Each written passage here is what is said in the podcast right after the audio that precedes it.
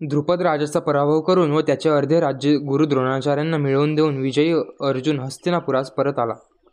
त्यावेळी नगराच्या वेशीवर प्रजाजनांनी त्याचे प्रचंड स्वागत केले. हस्तिनापुरातील प्रत्येकजण पांडवांची त्यांच्या शौर्य वीर्य धैर्याची तोंड भरून प्रशंसा करीत होता. याचवेळी अर्जुनाने सौवीर देशाच्या पराक्रमी राजाचा पराभव करून त्याला ठार मारले.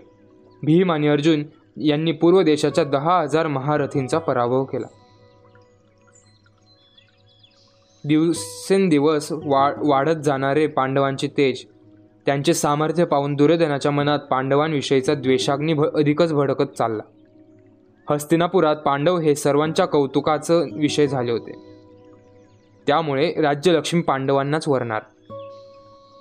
आपण मात्र राज्यहीन होऊन मागे पडणार. राज्यकुळात जन्मास येऊनही आपणास सामान्य क्षत्रियाप्रमाणे आयुष्यभर युधिष्ठिराची सेवा चाकरी करावी लागणार. या विचाराने दुर्योधनाचे मन दुःखाने पोळून निघाले. खरे पाहता कौरव पांडव राज्याचे समान मालक होते. त्यामुळे राज्याची वाटणी करता आली असती. परंतु दुर्योधनाला सगळे राज्य एकट्यालाच हवे होते. म्हणून काहीही करून पांडवांना राज्याबाहेर पाठवून राज्य आपल्या हाती घ्यावे. सर्व अधिकारी व प्रजाजन आपलेसे करून घ्यावेत. मग पांडव परत आले तरी त्यांना आपल्याकडून राज्य परत घेता येणार नाही. असा दुर्योधन दुशासन व शकुनी या चांडाळ चौकडीने विचार केला व दुर्योधनाने धृतराष्ट्राला ते पुन्हा पुन्हा ऐकवले. आपल्या पुत्रांना राज्य मिळणार नाही याचे दुःख धृतराष्ट्राच्या मनात होतेच परंतु पांडवांचे शौर्य त्यांची लोकप्रियता लक्षात घेऊन व न्यायाने पांडवच राज्याचे खरे वारसदार आहेत हे जाणून धृतराष्ट्र उघडपणे काही बोलू शकत नव्हता. परंतु त्याच्याही मनात पांडवांचा काटा काढावा असे होतेच. शेवटी दुर्धनादींनी पांडवांना जाळून काढण्याची योजना तयार केली व ती धृतराष्ट्राला सांगून त्याची संमतीही मिळवली. वारणावत नगरात महादेवाचा मोठा उत्सव होणार आहे आणि तो देश व नगर पाहण्यासारखे आहे. म्हणून तो उत्सव पाहण्यासाठी पांडवांनी कुंतीसह जावे असे धृतराष्ट्राने युधिष्ठिराला पुन्हा पुन्हा सांगितले. यात काहीतरी क कपट कारस्थान असावे असा संशय युधिष्ठिराच्या मनात आला.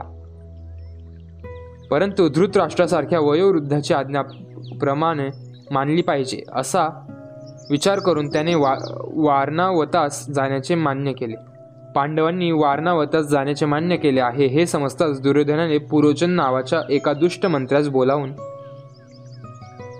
लाखेचा एक प्रशस्त वाडा बांधावा. तो सर्व दृष्टींनी सुशोभित करावा व पांडव त्यात राहू लागले की संधी साधून रात्रीच्या वेळी त्या वाड्याला आग लावावी. अशी आज्ञा केली. त्यानुसार पुरोचनाने लाक्षागृह म्हणजे लाखेचा वाडा तयार केला.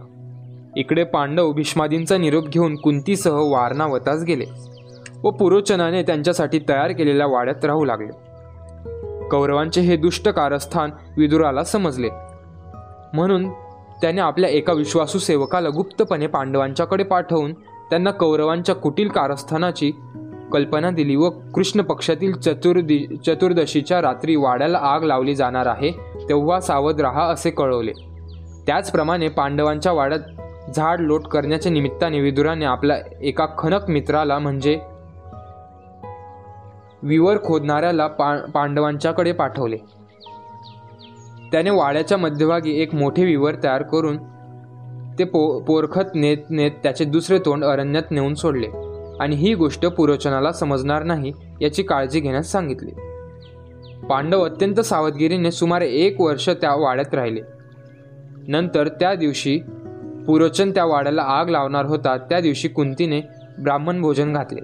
त्यावेळी एक भिल्ल स्त्री आपल्या पाच मुलांसह तेथे आली व भोजन करून रात्री तेथेच वाड्यात झोपली. ती कृष्ण पक्षातील चतुर्दशीची रात्र होती. मध्यरात्रीची वेळ होती. सगळीकडे सामसूम होती. मग भीमाने दाराजवळच्या आयुगाधारात पुरचन झोपला होता. त्यालाच प्रथम आग लावली. नंतर वाड्यात सर्व बाजूंनी आग लावली. आग भडकताच सर्व पांडव कुंतीसह त्या विवरातून अरण्यातील दुसऱ्या द्वाराने बाहेर पडले.